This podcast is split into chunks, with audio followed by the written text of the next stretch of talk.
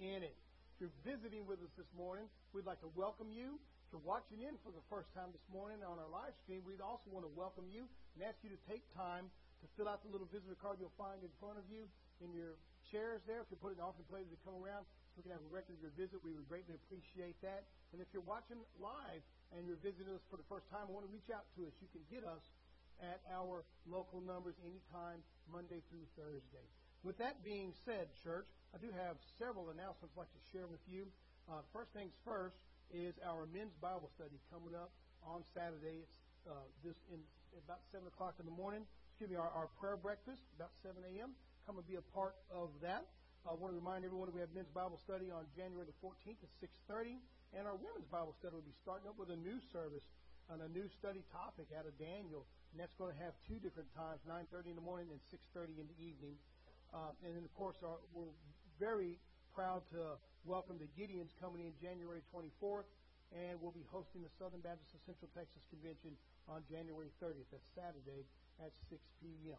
Uh, also want to remind our current ministry team that we are still scheduled to meet today at 4.30, provided the weather holds. And, of course, uh, our admin team will be meeting next Saturday at 10.30 following the prayer breakfast. With that being said, church, I want to remind everyone out the front in the foyer, we do have some gift baskets, which we are raffling. Uh, and those tickets are $2 each or three for $5. And they're in the foyer, so take a look at them. Some of them are very neat baskets. The proceeds for these tickets will be going towards the piano replacement. To purchase raffle tickets, please contact Sister Esther Bailey, or you can always get in touch with the church office and we'll sell you those tickets. All right. Unless there's any other announcements, let's, yes, ma'am. Uh, we're still gathering a little more information on that, so I'll get right back to you on that. With that in mind, let's go to the Lord in prayer.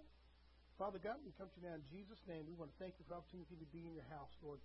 And as we have come together in your name, I pray, Lord, you'd help us to worship you. Worship you in truth and spirit.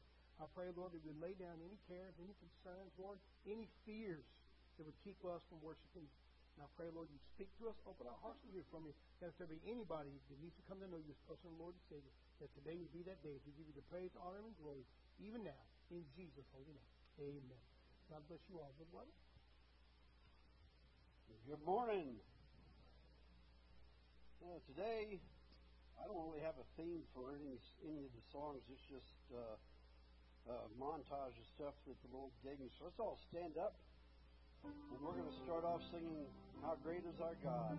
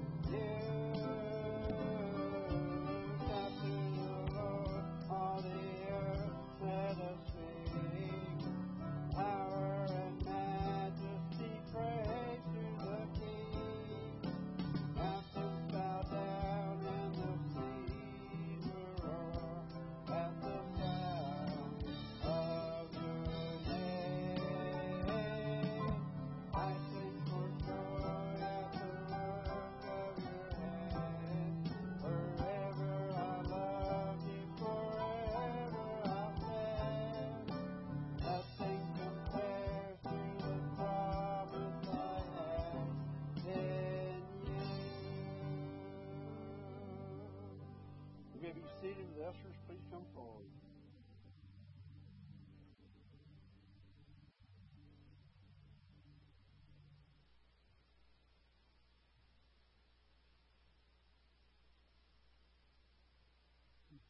Amen. Brother Joe, would you take us in in prayer?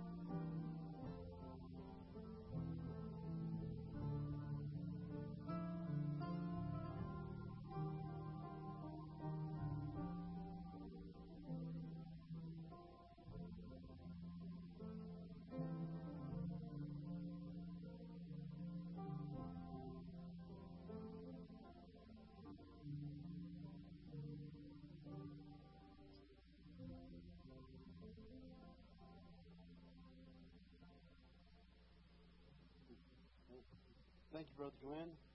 Y'all please stand again. We'll continue our worship service with He Hideth My Soul.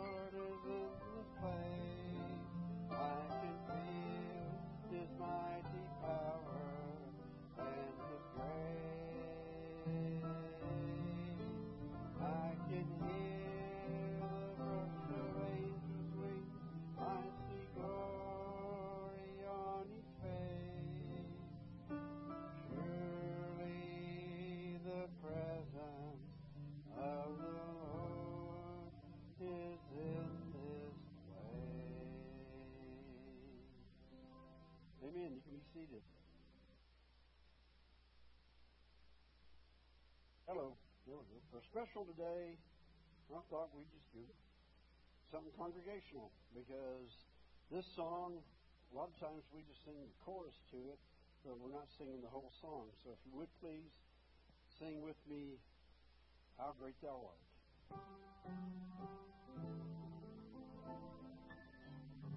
I see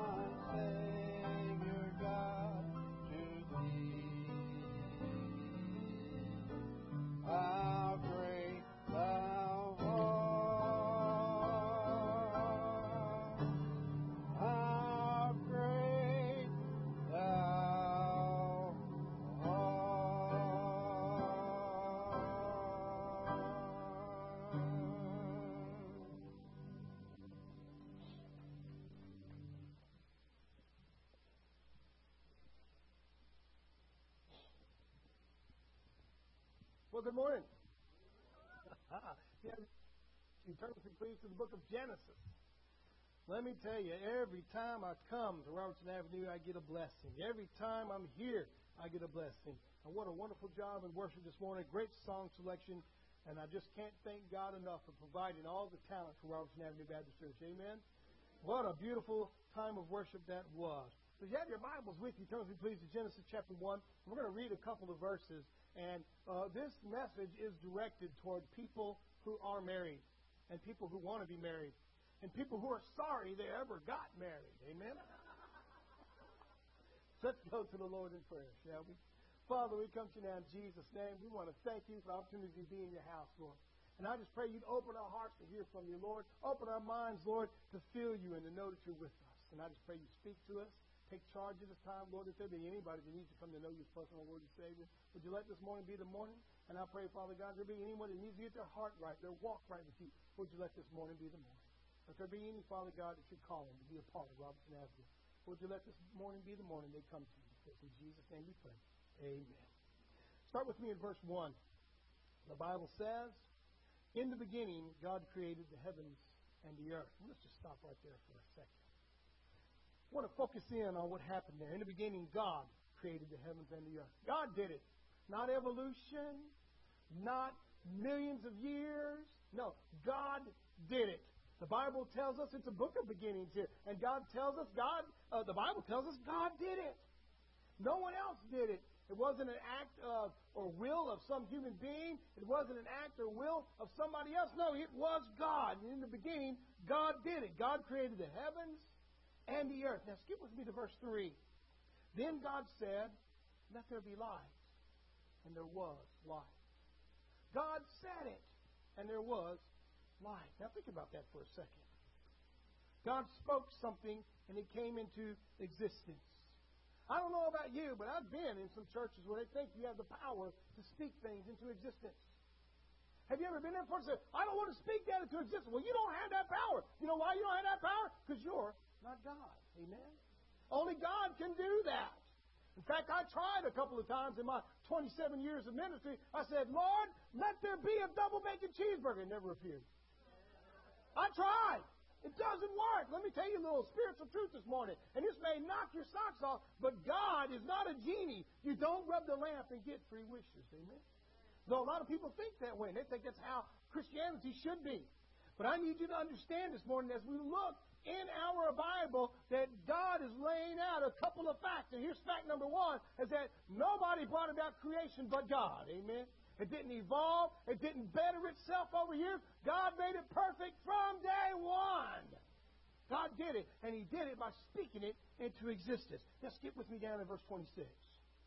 Then God said, Let us make man in our image, according to our likeness. Let them have dominion over the fish of the sea, over the birds of the air, and over the cattle, over all the earth, over every creeping thing that creeps on the earth. Now we're going to be looking at a few things here looking at a few things in Hebrew this morning as we bring about our message on man and woman. You can see in the beginning, God created the heavens and the earth. That Hebrew word for create is bara. Say it with me. Bara. That's good. You're learning a little Hebrew this morning. Bara. To create. To make. To use your fingers to form, to fashion, to make it when there was nothing. You understand that that word bara means to reach into nothing, grab a hold of nothing, and make something. Amen. Second word we're coming across where God said, let this bring forth life, or let that bring forth life. The word there is amar. And it means to speak. And God said, God spoke it into existence. God's words made it come. God said it, and therefore it happened. That Hebrew word is amar. Say that one with me. Amar. To speak it into existence. God is so powerful, He was able to speak, let there be light. And there was. Think about that for a second. Think about how powerful that is. Speak something into existence. Not only to be able to create and make something from nothing, but just to be able to speak it into existence. That is something only God can do. And finally, we have a word called asav or asah. depending on how you pronounce the Hebrew this morning. That means to make or to made. That's a past tense form there. Asa means made. God made man his own image. That literally means to reach into something and form it. As you know, when we get into Genesis chapter 2, God reaches into the dust of the ground and makes mankind. What's all this got to do with marriage? Well, I'm so glad you asked. We need to understand that God created, God spoke into existence, God made, and to show us as we move along in our journey this morning that God is intimately involved in creation, not evolution. I want to show you something neat, something you need to hold on to, something that's really, really cool. Uh, please remember, as we look back in Genesis chapter 1 and verse 1, we looked at that Hebrew word bara to create, but we didn't look at the Hebrew word for God there. If we go back and look at that, we'll find that that Hebrew word is Elohim. Elohim. It's a neat, neat, neat word. It's kind of generic for God. Later on in the Hebrews life, they shortened it to El. You might have heard it as an El Shaddai or El Elyon or something of that nature. Uh, this is Elohim, and it means God. Now, God is intimately involved in the act of creation. He's intimately involved in speaking it. And church, He's intimately involved in making mankind. Now, jump ahead to Genesis 2, verse 4, and let's take a look at the history of the heavens and the earth. Verse 4 here of chapter 2. This is the history of the heavens and the earth when they were created in the day that the Lord God. Now, notice how sudden God's name changed. It's no longer just God, it's now the Lord God. It changed because this is the personal name of God. This is no longer that generic Elohim. This is Yahweh Elohim, which means the Lord God.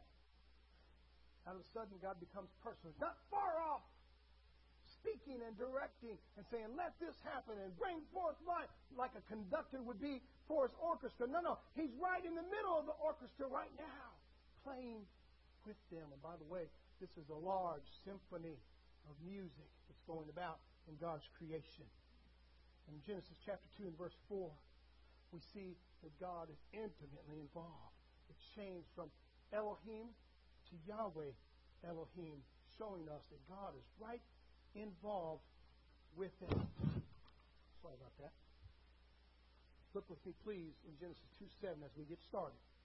The Lord God formed man of the dust of the ground, and breathed into his nostrils the breath of life, and man became a living being. Yahweh Elohim, the Lord God, reached down into the dust of the ground and breathed into his nostrils the breath of life. How personal is that? God said, Let us make man in our own image. And as we talked about last Wednesday night, what it meant to have a God who created trees from the earth, who created fish in the water. If you take fish out of the water, they die. If you take the trees out of the earth, they die. And let me tell you something. God says, let's make man in our image. If you take man out of God, he dies. Same things there.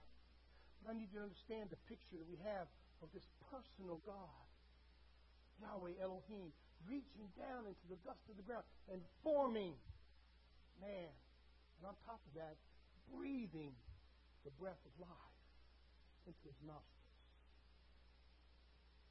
I have some paramedics and some EMTs in our congregation. So I will imagine what's going through your mind this morning is some kind of CPR some kind of intimate touch with the kiss of God brought them, brought man life. And as neat and intricate a thought as that is, I want to take you to the point of God actually forming mankind. And he did it with his own hands. He got dirt on his hands.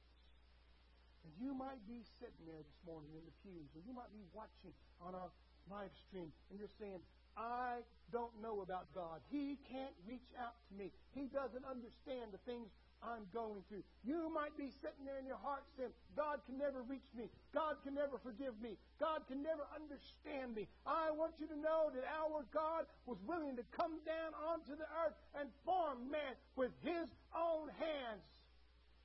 Think about this for a. Our God had bloody hands. As he reached into that dirt and formed it. You ever watched a child play outside? I don't know about y'all, but my kids did all the time. And I had to wash their hands every time they went outside because they played in the mud and they made things, you know, like mud pies and things to throw at their brothers. Amen? Some of y'all didn't have sons, obviously. My sons did.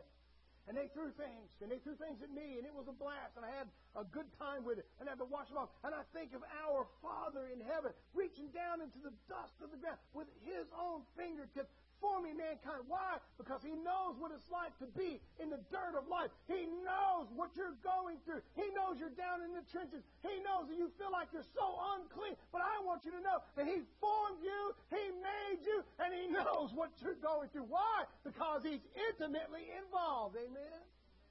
Our God has muddy hands this morning. You might be thinking in your marriage, God doesn't understand. Oh, yes, he does In fact, if you'll read through the rest of the story, God says, after creating mankind and putting him in the garden, it's good. It's good. So jump back with me a few verses to Genesis 1.31.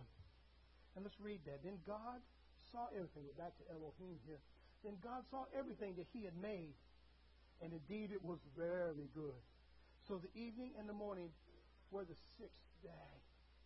How many of you know that in Israel today, they don't have days of the week like we do. We have Sunday, Monday, Tuesday, Wednesday, Thursday, Friday, and Saturday. They have day one, day two, day three, day four, day five, day six, and Shabbat. And the seventh day is Shabbat. Sabbath day. God looked over all that he had done and said, It's very, very good. Then he takes the man and he puts him in a garden. Well, we'll jump back to Genesis chapter 2 and read with me in verse 18. The Lord God said, It is not good that man should be alone. I will make him a helper comparable to him. Genesis 2:18, the Lord God Yahweh Elohim says, "It's not good that man should be alone. I will make him a helper comparable to him." For the first time after everything was good when God takes Adam and he puts him in the Garden of Eden and he gives him a job and he gives him a purpose and he gives him a reason to keep on keeping on. God looks down at Adam and he says, It's not good for you to be alone. I've been watching you interact with all of creation. I've been watching how you interface with them, how you speak to them, how you talk to them, how you have dominion over them. And I know it's not good for you to be alone. Yeah, you know that it's not human nature for us to be alone. You have to deny that. To make that happen, you have to tell yourself, I'd rather be alone. You know, the only one you're fooling is you, amen? I'd rather be alone. God says it's not good that man should be alone. I will make him a helper comparable to him. Now, I know we're getting started, and some of you are a little bit confused uh, about how this is going to build into our marriage, but Hang on there. In fact, buckle your seatbelts because we're going to get moving here in just a second. After making the woman, then God says it's good. After he makes woman, then he says it's good. Understand what God is saying there. It's not good for man to be alone, but when he makes woman, it is good. Do you understand, women, what Father God is saying there? That something was missing, and when I made you, now it's good. And some of you women are thinking that you're messing up people's lives and that you're messing up everywhere you go. I need you to understand that you are the crowning achievement of creation. Yes, you are. And you should be right now reaching out to your Father in heaven saying, Thank you for making me the pinnacle of creation. Thank you for knowing that I was what was missing from Adam's life. Now think about that for a second. I get excited when you think about that. I get fired up. In fact, let's look at the creation of woman, shall we? So, look with me in Genesis 2 and verse 20, and we'll look at what God did first. As he says, Adam needs a helpmate. And if you're married this morning, look over at your helpmate. I'm going to look down the pulpit at my helpmate right there. Genesis 2 and verse 20. So Adam gave names to all cattle, to the birds of the air, and to every beast of the field. But for Adam there was not found a helper comparable to him. What that means is that Adam had to choose in the animals if there was something he wanted to have as a helper. Aren't you grateful, ladies, that Adam did not choose an alligator? Somebody say amen.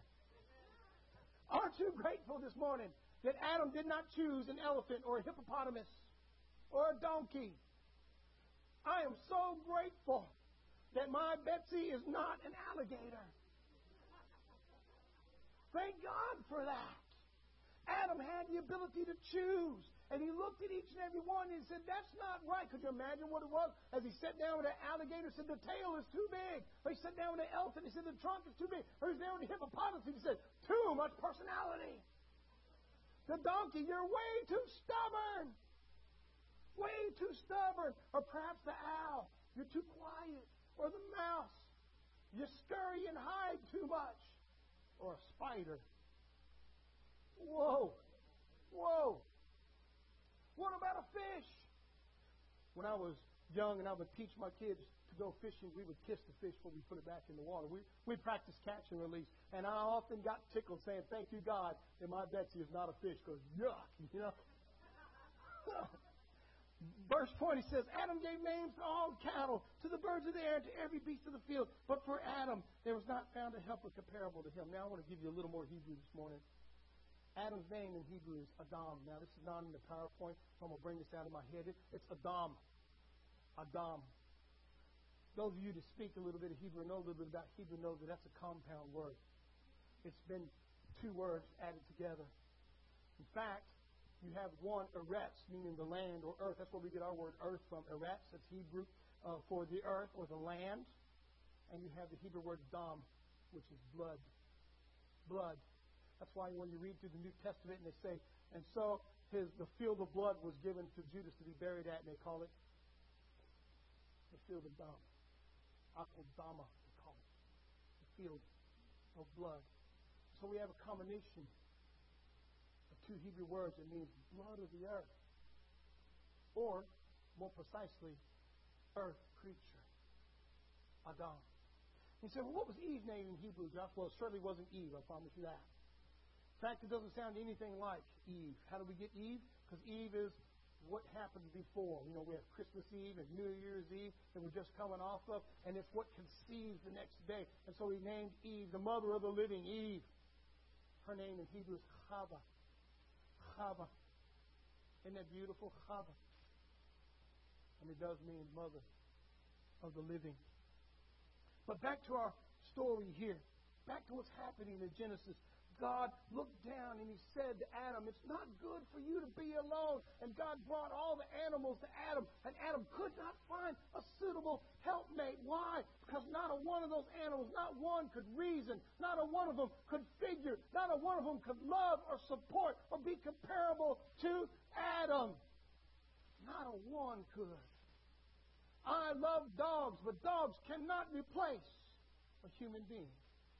I love animals, but not a one can replace the loving, warm touch of my wife. And thank God, Adam was smart enough to know that. Hallelujah, right? Look with me in Genesis 2, verse 21 and 22. And so, not one helper was found. Not one thing. Could you imagine those cows and donkeys and sheep that came by? And Adam said, I'm sorry, it just does nothing for me. The bleeding at night is going to keep me up, God. No. No. So, verse 21, the Bible says, And the Lord God caused a deep sleep to fall on Adam, and he slept, and he took one of his ribs and closed up the flesh in its place. Then the rib which the Lord God had taken from a man, he made into a woman, and he brought her to the man. Now we have a different Hebrew word for creating. We saw three of them. Quickly we saw bara, we saw sa, we saw mar. Now we got a different word about to come out here in just a second. A different word altogether. But I need you to understand that God caused a deep sleep to fall on Adam. When Adam was asleep, God opened up his side. And so we have the first surgery, if you will, of all time. And God removed a rib from Adam. And with it, he built, and that's the Hebrew word there, built a woman. Take a look at what we got here.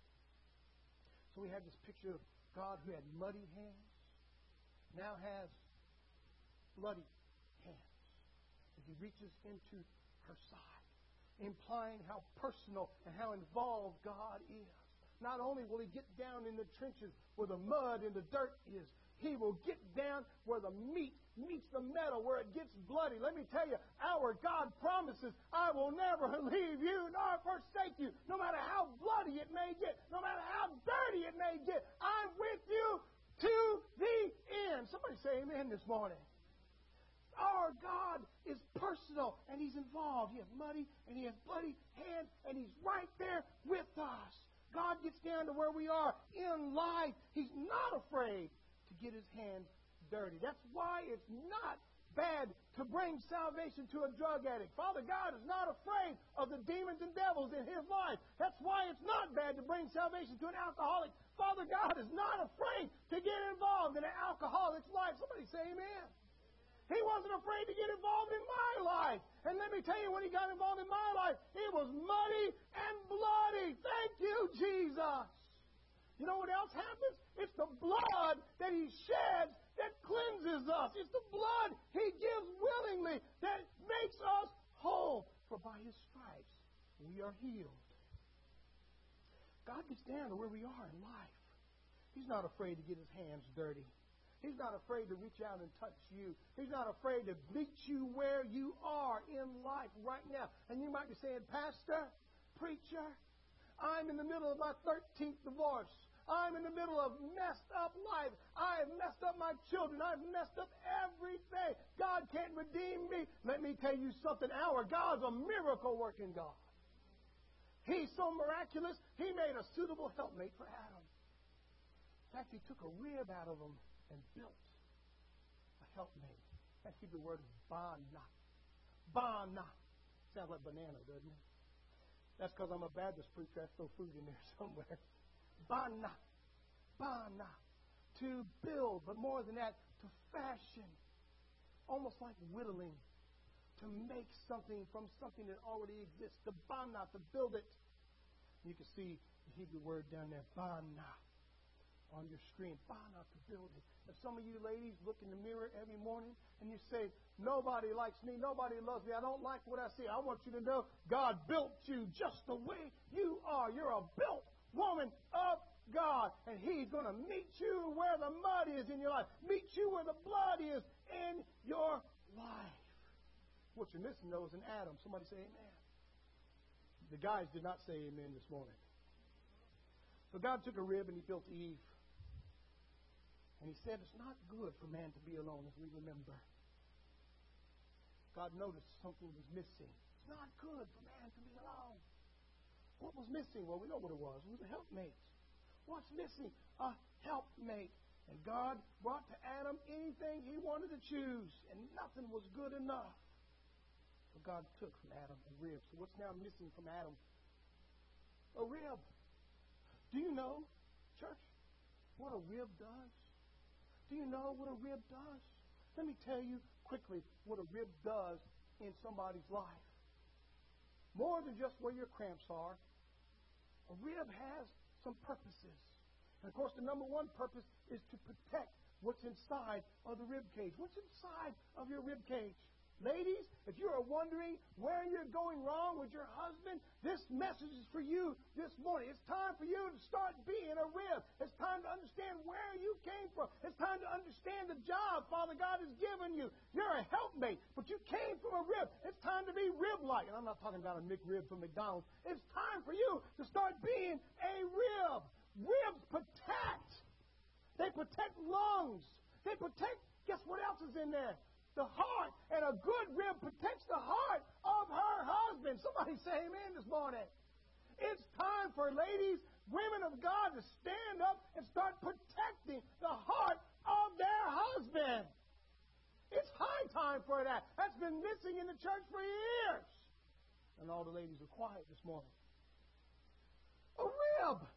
Ribs protect the lungs. They protect the heart. They protect the vital organs. More than that, though, they also give structure. Could you imagine what it would look like not to have a rib cage? If you just had a backbone but not a rib cage, what would happen to the rest of your flesh? Ladies are supposed to give structure, guys. Don't despise that. They're supposed to bring structure to your life. Some of us resent that, don't we? She's supposed to bring structure. Let her do her job and bring structure to your life and into your family. I was a huge boxing fan for years. And I used to love to watch Mike Tyson, right? Y'all know him, right? He was one of the greatest boxers I think the world has ever known. And I loved watching him. He was exciting. Oh, and he was powerful. And I loved, I didn't like his attitude, but I loved watching him compete in the ring. And I loved how Mike Tyson made a living. He did it on a simple combination. And that simple combination was a short right hook to the ribs followed by a large left hook to the chin. He understood something scientifically. What he understood was that if you hit the ribs, the hands will fall. Since it is told throughout boxing, keep your hands up and protect yourself at all times. He understood that the jab or the short right to the ribs would cause you to drop your hands, making a knockout punch available. Some of us may know that as men, we're supposed to protect our ribs too. You're supposed to keep those elbows tucked in to protect those ribs. And you're supposed to keep your hands up at all times. You're not supposed to let those ribs get hit. And if you're doing your job, man of God, you're going to have those ribs held in your. You're going to be hugging them every day. Somebody say amen or me. You're supposed to be loving them, hugging them, protecting them. And you know what happens when you get hit in the ribs? Well, I don't know about you, but when I get hit in the bread baskets, it's over. Ribs protect, but they don't just protect, they give structure. And you know something else? It's your job, man of God, to protect your ribs. Protect your ribs. You're supposed to do that. So as we know, what was missing from Adam was a rib. God took a rib and he built Eve. Banad caused that deep sleep to fall upon Adam. And then we see what happens in Adam's life. Let's take a look at our next slide here. God built you from a rib. What's missing from Adam? Of course, that rib. And you might be asking right now, what's missing in my life? I'm a rib. I'm missing a rib cage to go in. You know, perhaps this is a little mischievous of me, but when I was a young father, I was a little bit uh, hard on my children. I would take them to the Dollar Tree, and I love the Dollar Tree because I could go in there with four dollars and come out with four happy children. And I used to buy them the little puzzles, and I would keep them busy for an hour or two while I was working on homework or whatever I was doing. And I used to sneak around behind them, and I would take the puzzle pieces out and switch them with another puzzle piece. Like I would go to Joshua's puzzle, and usually Joshua was a Spider-Man fan, so I'd give him a Spider-Man puzzle and I would switch that Spider-Man puzzle out with Jordan's puzzle, which was usually some sort of Hot Wheel or race car or something like that. And I would switch those pieces out. And I would go to Jude's puzzle and take his piece out and switch it out with something in Jonathan's puzzle. And they would build the entire puzzle and look up at me and say, Dad, I can't get this piece to fit. And I would often tell them it's because it's the wrong puzzle. You understand what we're saying here this morning? You're a rib. And forever and a day, You've been trying to force yourself into the wrong rib cage. Forever and a day, you've been saying, God, I need a rib cage to fit in. And you've been trying to force yourself in. I used to watch my boys try to force that puzzle piece in. And no matter how hard they try, even if they got it in, it would eventually pop out. And that's what happens when you, as a rib, force yourself into the wrong rib cage or put yourself into the wrong part of the body. You understand? Ribs don't fit on a knee, do they? They don't fit on the head, do they? They don't fit in the hands. In fact, they create a nuisance when they're out of place. They create something that hurts every time it gets hit. And if you're one of those ribs that are not in the right rib cage, then you experience nothing but pain. Nothing but pain. Adam learned quickly how to protect his ribs. He learned that it fits in the rib cage And she fit where she was supposed to fit. was giving him structure. was giving him support. was giving him protection. She took care of his heart. She took care of his lungs. She took care of his liver. She took care of all of that. All he had to do was make sure they didn't get hit. All he had to do. Some of us ladies this morning, we've forced ourselves into the wrong rib cage, or we forced ourselves into a rib cage that already had a rib. It just doesn't work, does it? One too many ribs is guess what? One too many ribs. How many of you know that more than two in a marriage is entirely too much? And you try to force yourself in, and it doesn't work. Or a man tries to force one in, and it doesn't fit. He ends up popping out. Look with me in Genesis 2.24. Therefore, a man shall leave his father and mother and be joined to his wife, and they shall become one flesh. They shall be called one flesh and the two become one. The two become one. I need you to understand the spiritual picture here. As Adam was one, and God took the rib out of Adam, and He made a whole another person, and He brought them back together. And the picture that we have here is the two become one. So, Adam, you're made out of dirt, buddy. You're missing something in your life, though. You're missing a rib. You're missing a bone. And without your bones, guess what you are, Adam? You're just a dirt bag. ladies,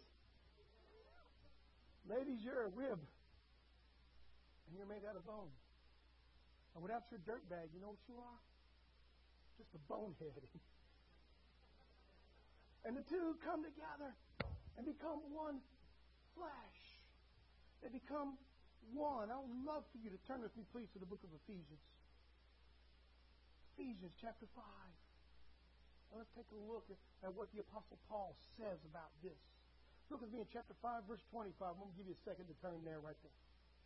Think about that for a second. Perhaps you're one of those that has forced yourself into somebody else's rib cage, and you've experienced nothing but pain and misery.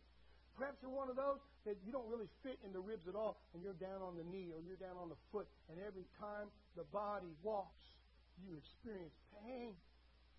Or perhaps you're one of those guys, you've tried to put one too many ribs in the rib cage, and it doesn't fit. All it does is create. Could you imagine having one too many ribs there? Painful in your life is all lopsided. Look with me in Ephesians chapter 5.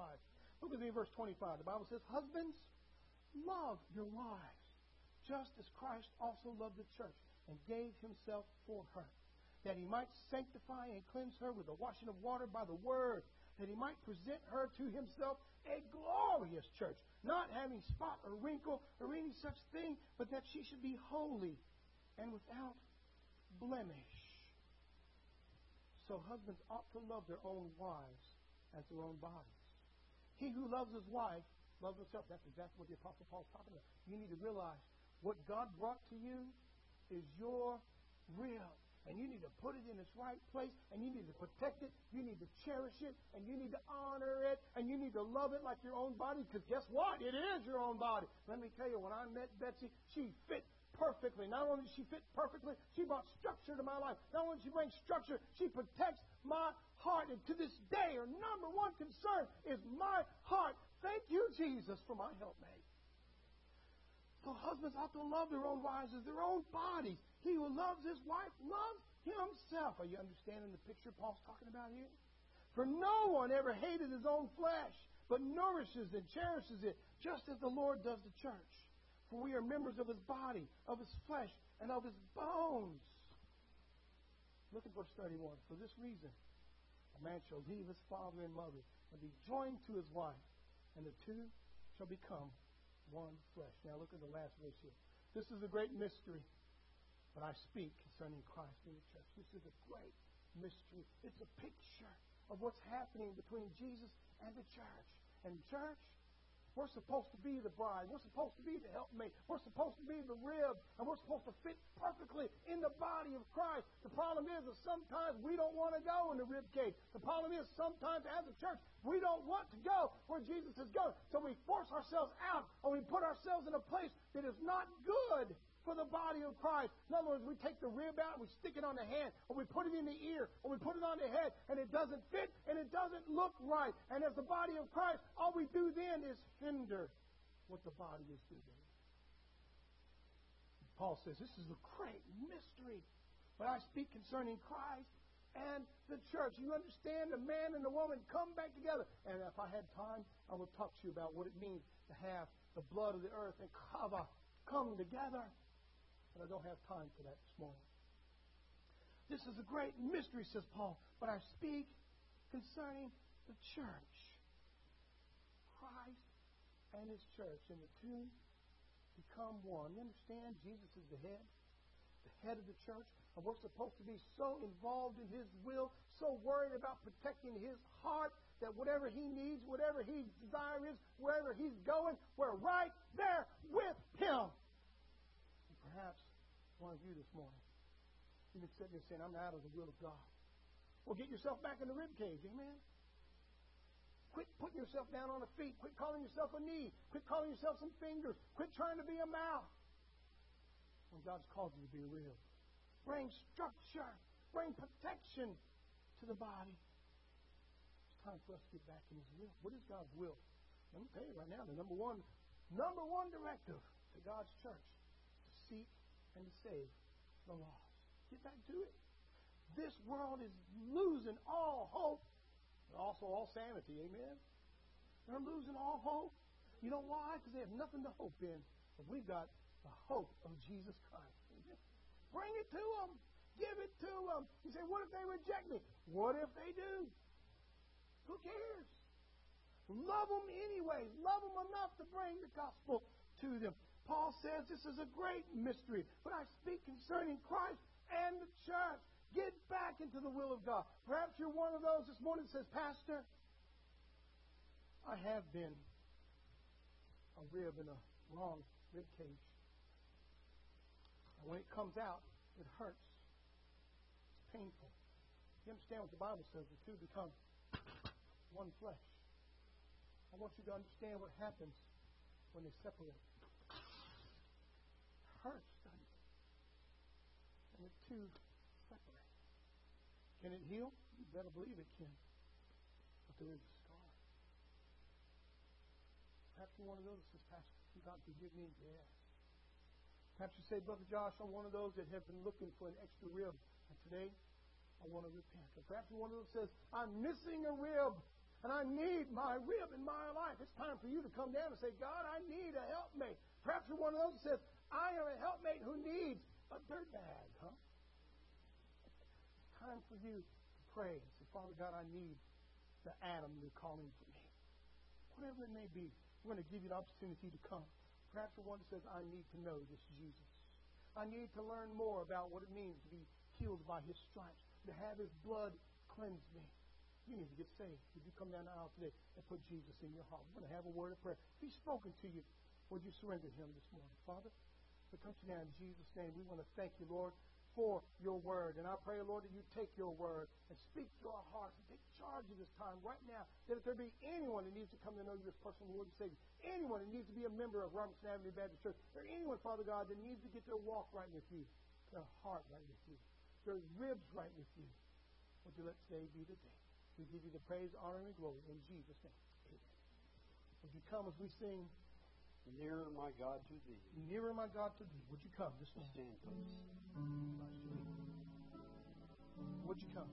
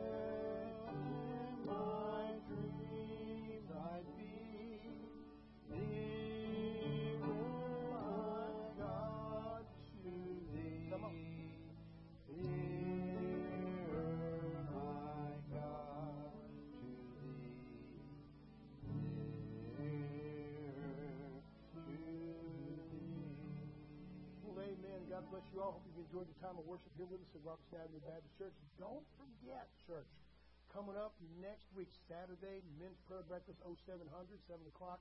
Uh, don't forget Advent team meeting at 10:30. Don't forget today, still slated, 4:30 is our ministry team meeting, provided the weather holds. Also, if the weather's holding, 6 o'clock uh, Bible study Wednesday night, 6:30. Bible study. Come and be a part of those things. Don't forget men's Bible study 6:30 on Thursday and ladies Bible study at two different times on Tuesday. Did I get it all? Four. Thank you. And four o'clock. So ministry meeting at four, 1600. Thank you, Amber. So appreciate that. Uh, there's no other announcements. Let's go to the Lord in prayer. Let's ask God for safe travel home. I understand it's a little bit cold and maybe getting icy and slushy out there. Let's ask for safe travel home. And uh, if if the church decides to cancel services tonight, we will let each and every one of you know through email, through text, et cetera, et cetera. You can always call me. Uh, I, I will answer the phone. I promise. All right. Uh, anything else? Not. Let's go to the Lord in prayer. Thank you, Lord Jesus Christ, for the opportunity to be in your house today, Lord. And I just pray you give us all safe travel home. As the roads are getting a little slick, Lord, I'm asking for your grace and your mercy to take each and every one of us home. Be with those, Lord God, who weren't with us today. Let them know we love them and are praying for them, and please bring them back safely to us. I also pray, Lord, for those that will be out traveling this afternoon and this evening. Please keep them safe, Lord, and look after them. Father, I just pray that you would go with us throughout the rest of this week. Bring us safely back again to your house to worship you. For it's in Jesus' holy and righteous name we pray. Amen.